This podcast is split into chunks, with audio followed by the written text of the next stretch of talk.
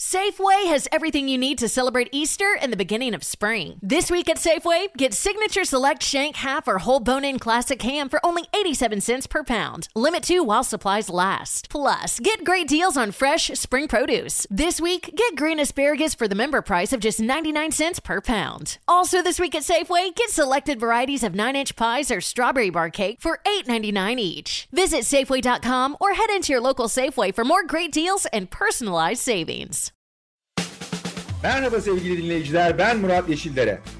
Eyvah CEO Doğruyor kitabının yazarı. Toplumsal cinsiyet eşitliği aktivisti ve kadrolu podcastimiz. Çalışan kadınların doğurmasını gayet normal karşılayan podcast serimde başarılarıyla ilham veren kadınları konuk olarak ağırlıyorum.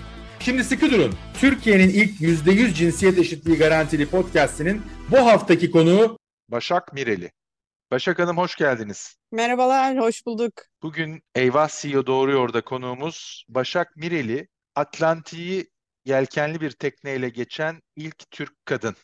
Ee, onun için de öncelikle çok çok tebrik ediyoruz sizi bu başarınızdan ötürü. Çok teşekkürler. Ülke olarak zor günlerden geçiyoruz. Malum e, felaket e, sadece e, düştüğü yeri değil, bütün ülke olarak veya daha geniş e, perspektifte dünyanın farklı yerlerinde olan e, herkesi etkiliyor, içimiz yanıyor. Ama bir yandan da e, hayat devam ediyor. Yaptığımız işleri yapmaya da çalışıyoruz. E, Başak Hanım'la da bu sohbeti e, onu Karayipler'de yakaladığımız bir noktada yapıyoruz. Değil mi? Tam olarak neredesiniz şu anda tekneyle birlikte? Ee, Karayip Adaları'ndan San Lucia Adası'ndayız. Ee, Rodney Limanı var. Ee, orada demirdeyiz. Ee, tabii e, tüm e, felaketi yaşayan e, vatandaşlarımıza çok geçmiş olsun, e, başları sağ olsun diyorum kayıpları için. Burada uzakta olmak gerçekten çok zor. Hani Türkiye'de olsa e, en azından elimizden geldiğince yardımcı olmaya çalışırız ama burada maalesef sadece izleyici konumundayız. Ee, bizim açımızdan da duygusal olarak çok zor bir süreç uzakta olup her şeyi uzaktan takip etmek. Umarım en kısa zamanda e, yaraları sarmak mümkün olacaktır. İnşallah ama sizin söylediğiniz gibi e, aslında yakında da olsanız, uzakta da olsanız e, hani evet ateş düştüğü yeri yakıyor. Hepimiz bir yerlerden tutup yardımcı olmaya, koordinasyona destek vermeye çalışıyoruz. Ama gönüller orada, e, akıllar orada. Ben aslında e, sizin hikayenize en baştan başlamak istiyorum. Çünkü sizin hikayenizi e, duyduğumda, öğrendiğimde e, beni en en çok heyecanlandıran kısım ve de en çok e, bizim podcastimizi dinleyenlerle paylaşmak istediğim kısım e, sizin şu açıklamanız oldu. Hayalimdi ve yaptım. E, hayalleri ben çok önemsiyorum çünkü biz aslında eşit hayatları konuşuyoruz ama e, bazen hayallerin dahi eşit olmadığı bir dünyada yaşıyoruz.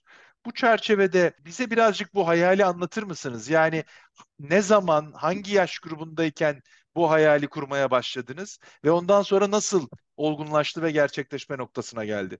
İşte ben bunu e, bunları anlatırken hep şöyle tanımlıyorum kendimi. Ben şanslı bir çocuktum diye. E, gerçekten fırsat eşitliği konusunda e, iki kardeşiz biz. E, ben büyük olan ablayım, bir de küçük erkek kardeşim var. E, ama en başından beri e, her ikimiz de spor konusunda çok desteklendik. Sporun farklı dallarıyla başladık. Ben e, koşarak başladım çünkü benim annem de atletizmci. E, sonrasında profesyonel voleybol oynadım Fenerbahçe Voleybol Kulübü'nde. E, ama belli ki yelkende olduğum kadar başarılı değilmişim o sporlarda. E, dolayısıyla değişiklik yapmak gerekti. E, ailem de denize yakın olduğu için tutular beni Fenerbahçe Yelken Kulübü'ne götürdüler. Ben yelkene orada başladım e, yaklaşık 13 yaşında.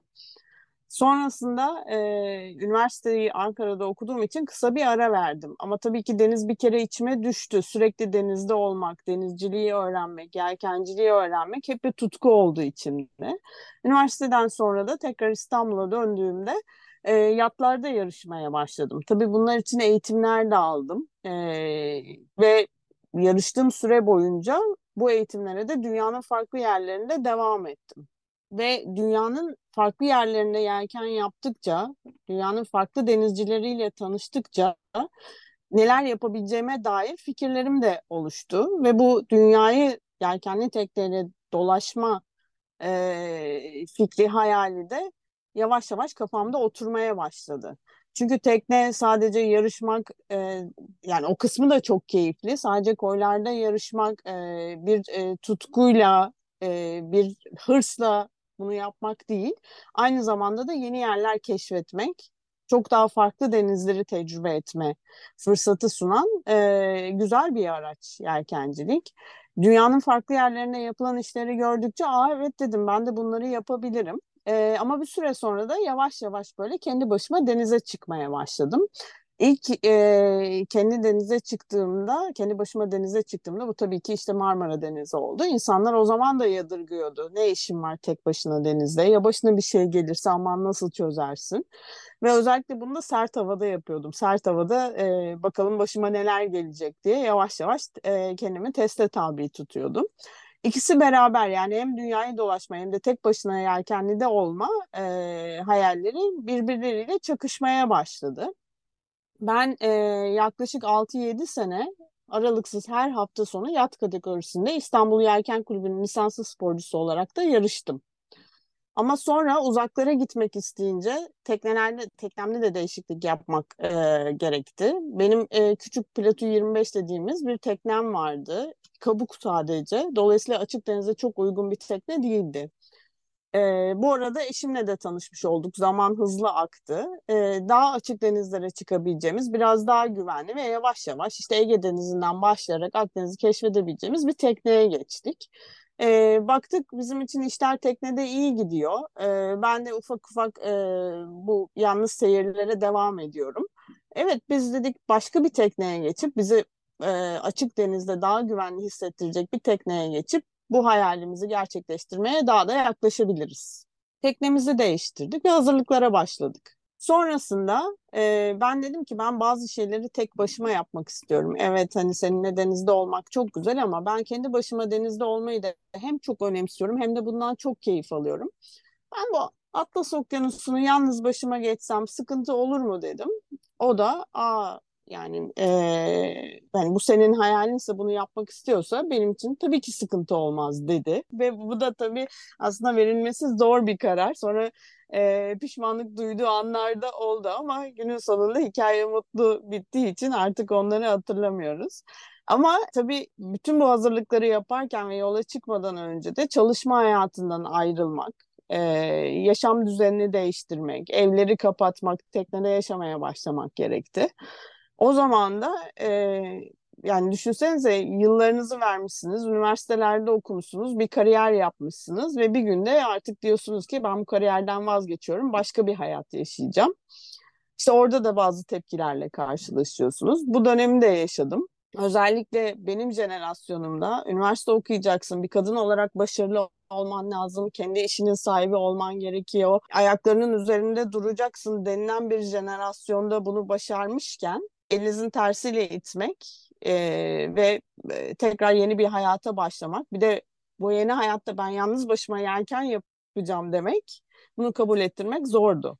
Bu hayali Peki gerçekleştirmek burada için yürümek zorunda kaldım bayağı. harika harika gidiyor ve öyle harika gidiyor ki hani o kadar çok şey var ki hangisine dokunup da double click edip içine e, birazcık daha detaylı gitsek diye seçmek durumunda kalacağım ama önce şeyden başlamak istiyorum.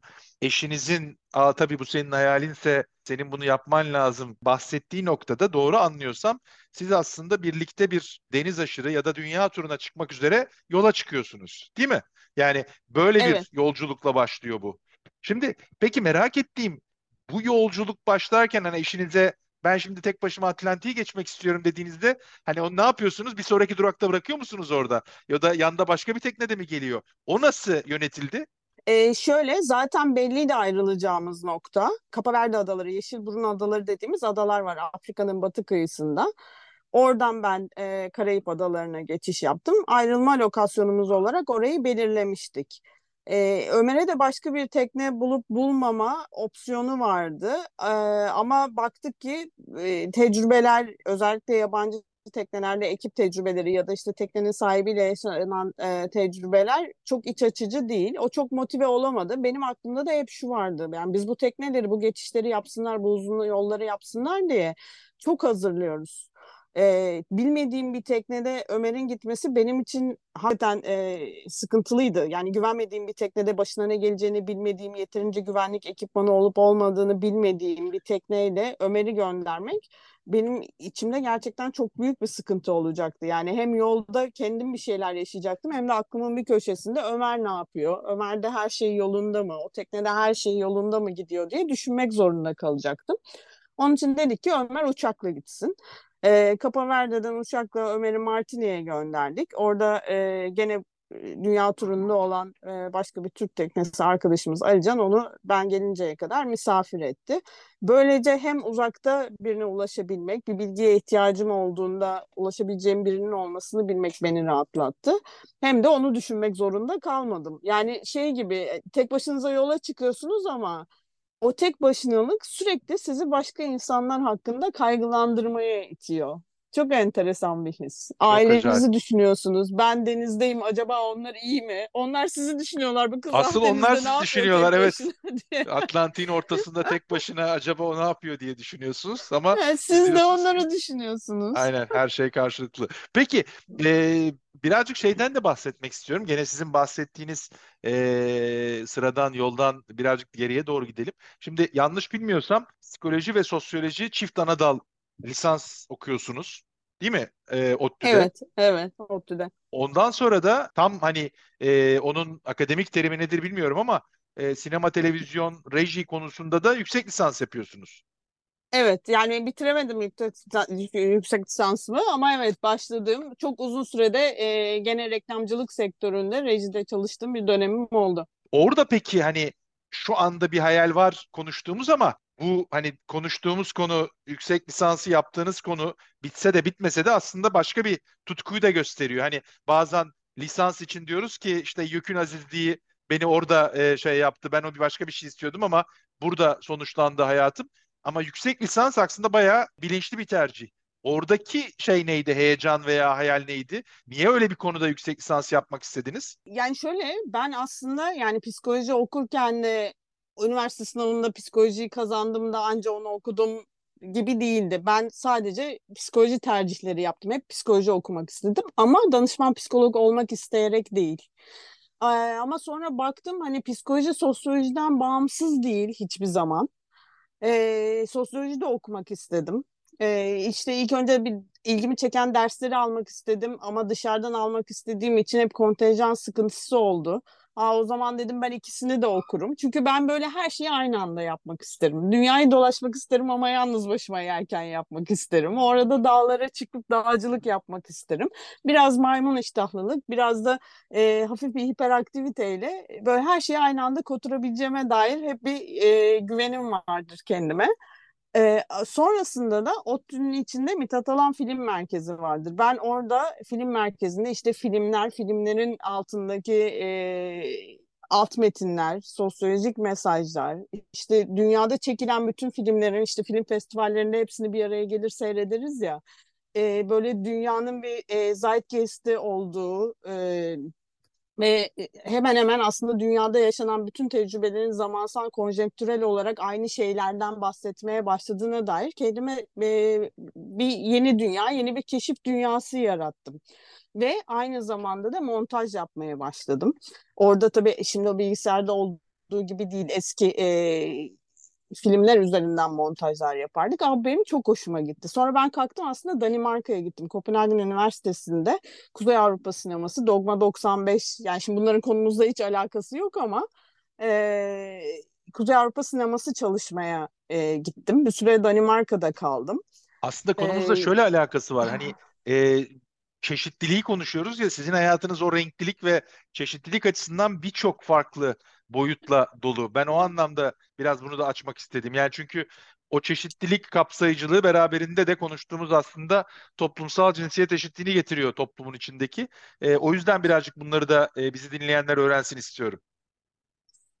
E, Danimarka çok güzel bir tecrübeydi. Bir dönem e, Almanya'ya da gittim, Frankfurt'a da gittim. E, ve e, sonrasında hem e, bir kriz dönemi oldu e, Türkiye'de hem de artık benim e, yavaş yavaş hani bu hayattan çıkıp biraz çalışma hayatına atılmam gerekiyordu. Dolayısıyla ben bunu ilk önce reklam sektörü, reklam sektörünü bildiğim için ya da o şekilde yönlendirildiğim için orada denemek istedim.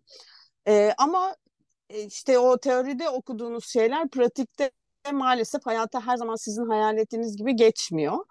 E, dolayısıyla hani baktım ki orada benim için bir gelecek yok. Çünkü günün sonunda ben bu işin teorisini seviyordum. Film çekmek istemiyordum. E, teknik olarak montajdan çok keyif alıyordum. Ama ben kendimi bir yönetmen olarak hayal etmediğim için hayatta e, hiçbir zaman o sektörde devam etmek istemedim.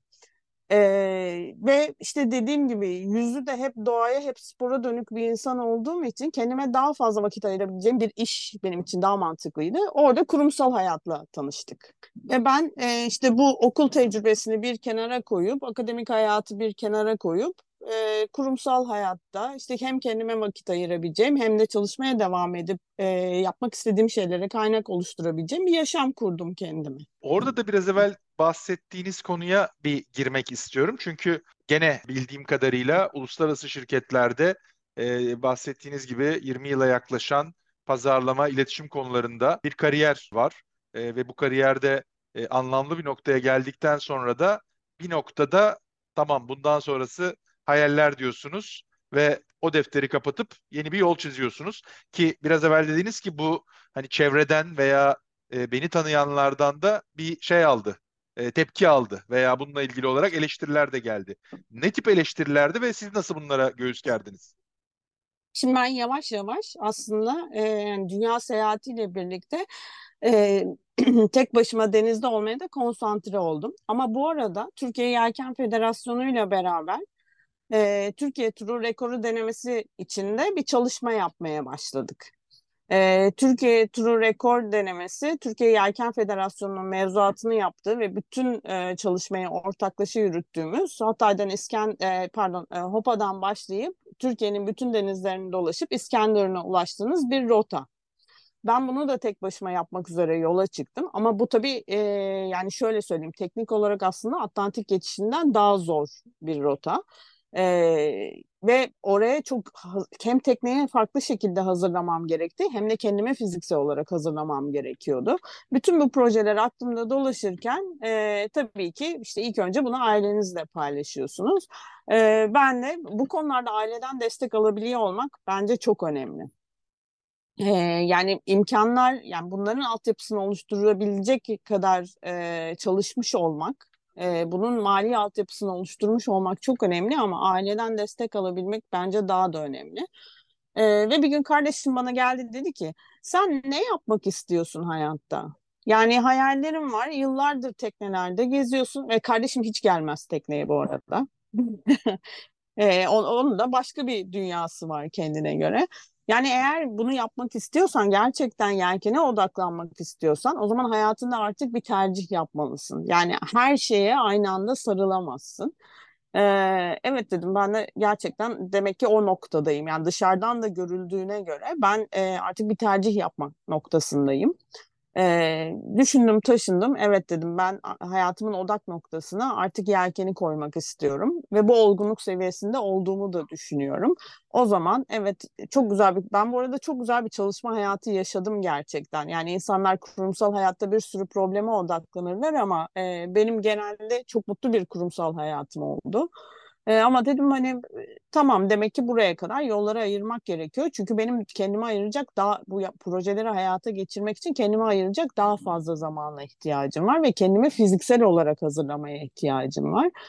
E, ve bir karar verip bu kurumsal hayatla yani 20 yılı verip çalıştığım yaptığım kariyerle güzel de bir noktadayken hani zirvede bıraktım diyebileceğimiz bir noktada gerçekten bıraktım. Belki de onun için hep keyifli hatırlıyorum.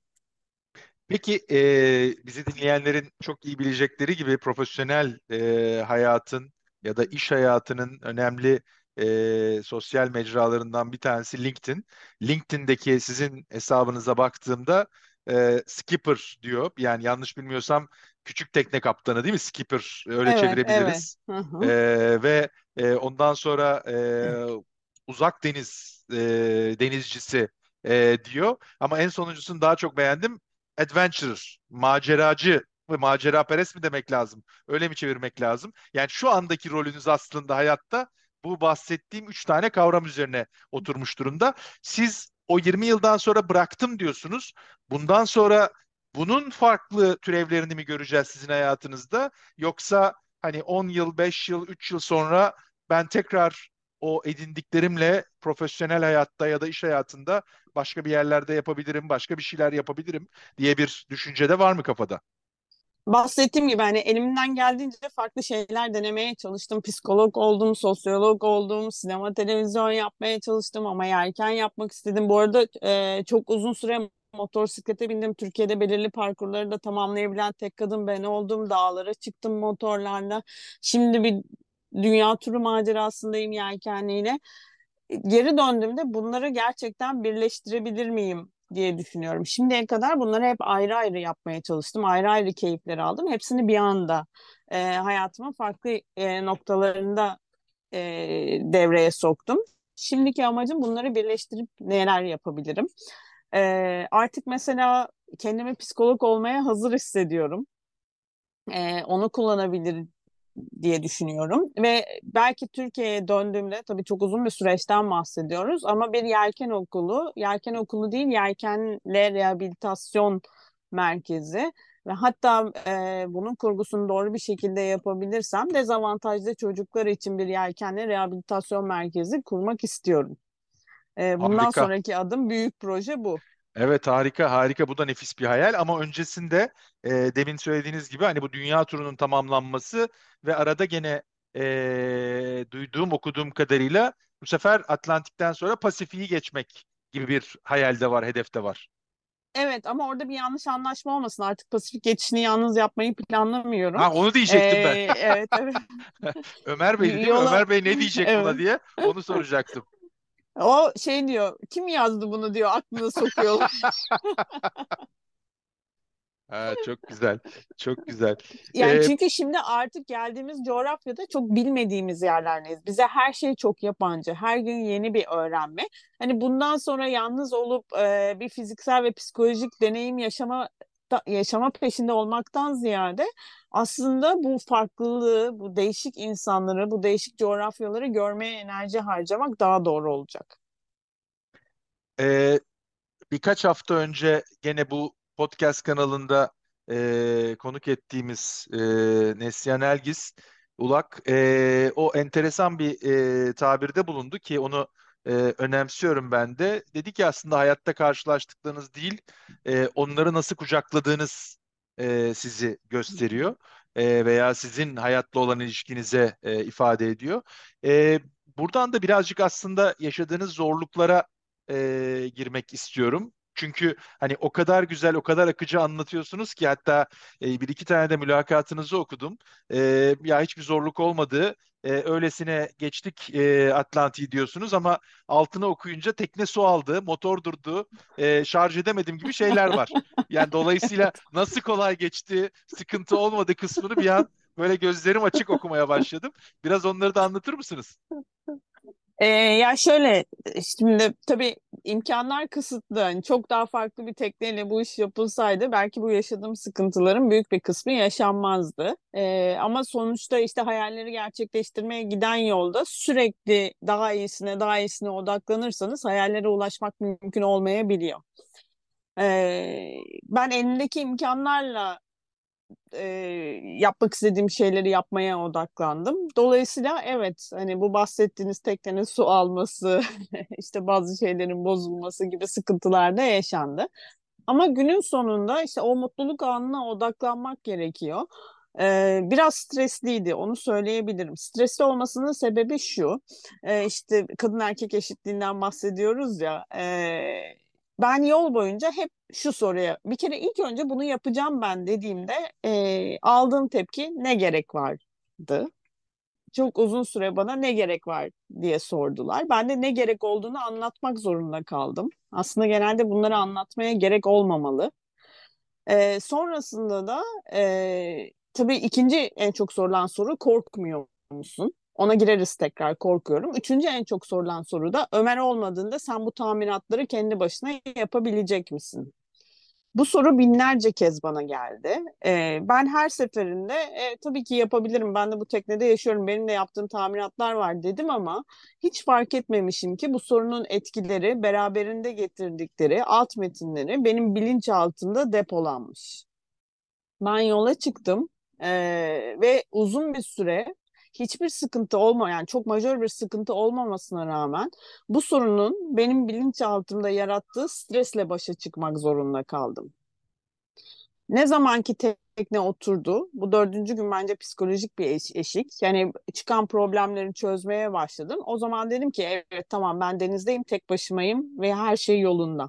İşte belki de bunun rahatlığı geldikten sonra evet hiçbir majör sıkıntı olmadan geçtim. Olan sıkıntıları da çözecek enerjiyi kendimde bulabildim, motivasyonu kendimde bulabildim diyebilirim. Aslında bir de tabii o bahsettiğinizin arkasında e, hani o hayalin arkasından gitmek ve demin e, kelimelerin arasından bir tanesini e, seçeceğim sizin söylediğiniz. Hani o mutlu anı, sonu hayal ederek e, devam etmek de zannediyorum o enerjiyi size veriyor ve yapabilir olmanızı e, sağlıyor diye düşünüyorum. Bu problemlerle, sıkıntılarla e, hatta 24 gün yalnızlıkla e, boğuşmanız sırasında.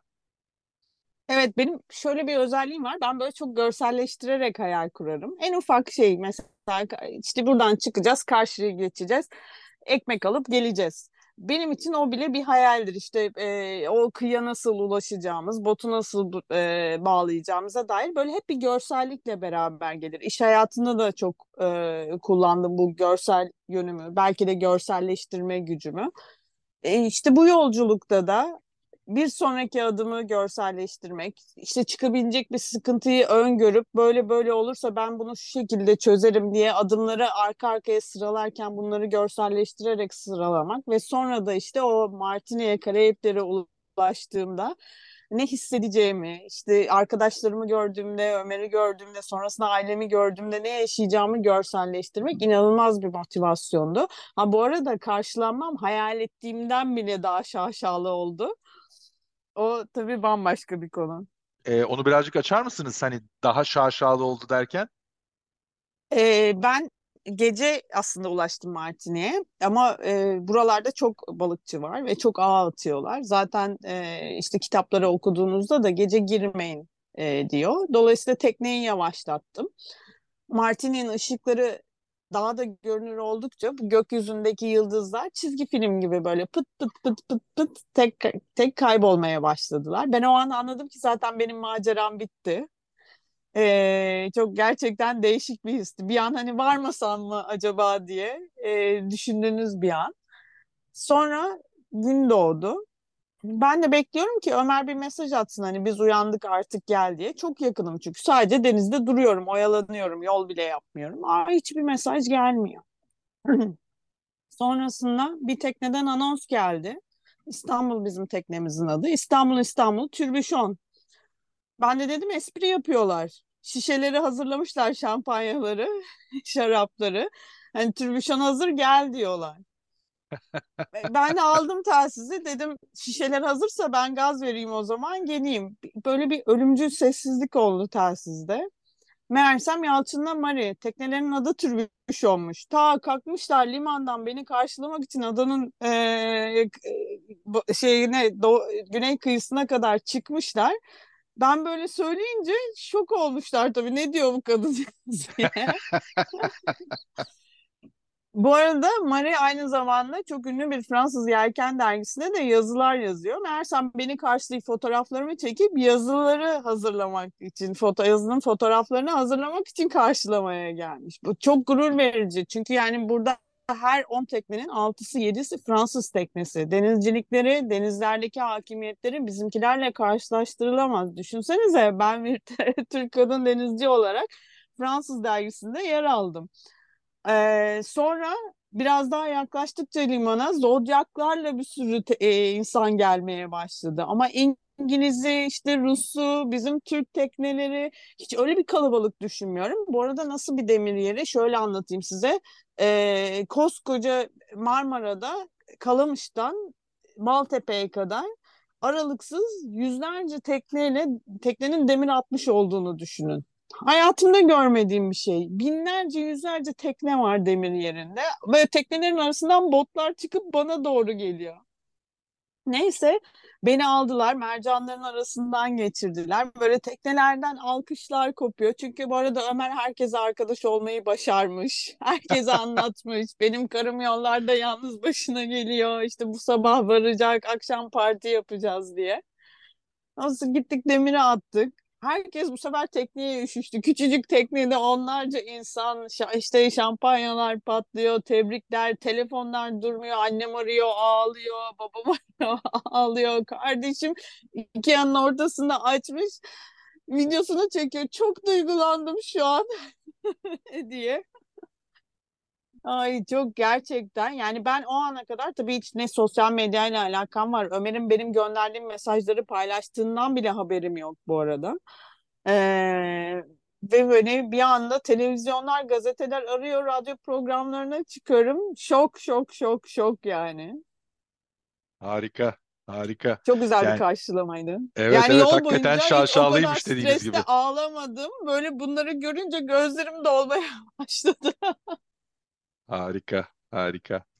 Peki, e, Başak Hanım, e, yavaş yavaş e, podcastimizin de süresinin sonuna doğru geliyoruz ama e, bir de şeyi sormak istiyorum. Hani biraz evvel konuştuğumuz o zorluklarla devam ederken şöyle bir hani geçen 20 yıla baktığınızda e, bu eşitsizlik tırnak içinde hani siz şanslı bir çevreden, aileden geldiğinizi bu anlamda e, bunun da e, avantajını kullandığınızı dile getirdiğiniz bu hayallerinizi gerçekleştirmek için e, bu da bence çok önemli. Yani o farkındalık da önemli ama sizin zorlandığınızı hissettiğiniz veya e, veya bunu aşmak için benim başka bir şeye ihtiyacım var dediğiniz ya da kendinize olan o güveni tekrar bir tazeleme ihtiyacı hissettiğiniz bir an bir dönem, bir yıl hatırlıyor musunuz? Yani buna bir an, bir dönem, bir yıl demeyelim. Yani insanın zaten insan olarak e, kendimizi sürekli tekrar tekrar motive etmemiz gerekiyor. Çünkü yaşamdaki zorluklar hiç bitmiyor. Problemler hiç bitmiyor. E, ben işte zaten 80 doğumluyum. 80 darbesiyle doğdum. Defalarca ekonomik kriz gördüm. E, bunlardan her seferinde etkilendim. Niye? Çünkü ailem etkilendi. Günün sonunda ben de etkilendim. E, bunun üstüne işte ben yelken yapacağım dedim. Ne gerek var diye sordular. Ben tek başıma denizde olacağım. E ama yani çok mu lazım tek başına denizde olmak? Eşinle ne kadar güzel geziyorsunuz dendi. E, motosiklete bineceğim dedim. Saçmalama çok tehlikeli.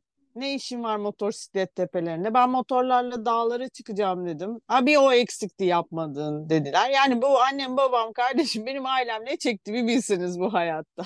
Ama hani günün sonunda bütün bunlara ben karşı koymak zorunda kaldım.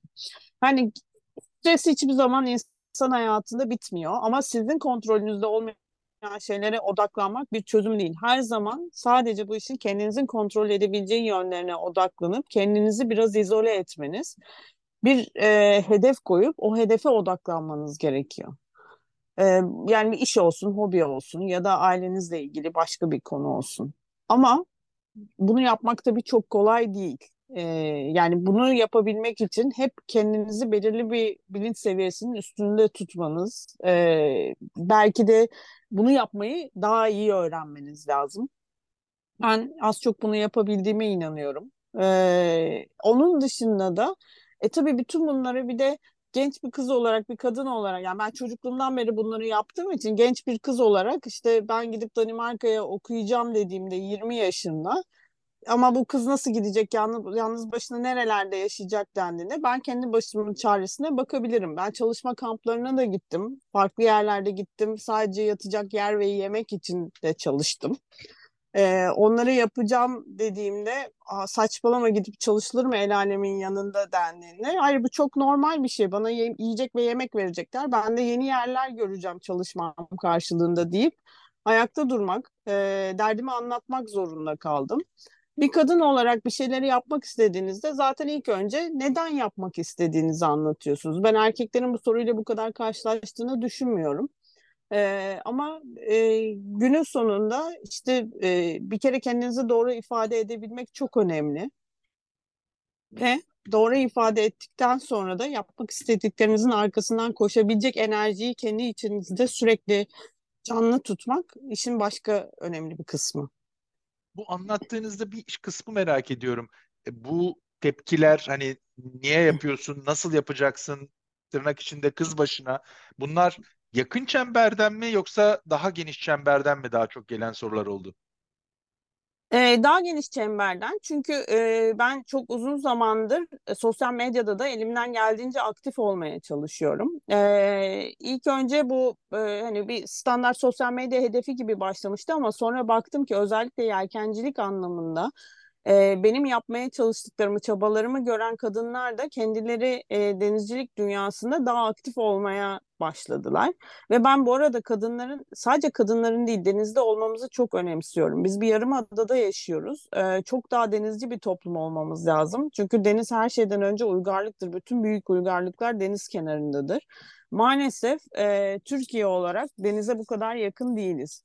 Daha fazla denizde olmamız bence çok daha önemli ve bizim kendi gelişimimiz açısından da hem ekonomik hem politik hem de sosyolojik gelişimimiz açısından da e, çok ufuk açıcı.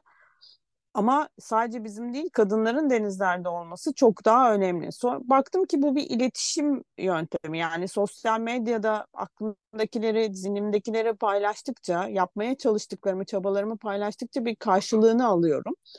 E, dolayısıyla o, e, biraz daha aktif olmaya özen gösterdim. Ve e, böyle insanlarla konuşabildiğimiz e, bir e, tartışma ortamı yaratabildiğimiz bir yere dönüştü sosyal medya. Hem Instagram hesabımız hem de YouTube hesabımız. E, orada tabii yani bu soruları çok çok alıyoruz. E, sonuçta insanlar uzaklar. Uzak oldukları için zaten zihinlerinde daha fazla soru var. Daha kaygılılar yani ben denizdeyken kendimi çok rahatsız hissetmiyorum tek başıma ama onlar benim adıma daha çok kaygılanıyorlar. Neden? Çünkü çok yabancılar. Halbuki bu kadar yabancı olmasak ya da örnek vereyim bizim buralarda karşılaştığımız tekneler ya evet hani çok standart bir şey değil yapmak istediğin ama hani daha çok anlıyoruz seni. Niye? Çünkü Fransızların arasında bunu yapan çok var. Başak Mireli çok çok teşekkür ediyoruz bize verdiğin ilham için, enerji için. Ee, ve Eyvah CEO Doğruyor'a Karayipler'den katıldığın için. Ben çok teşekkür ederim zaman ayırdığınız için.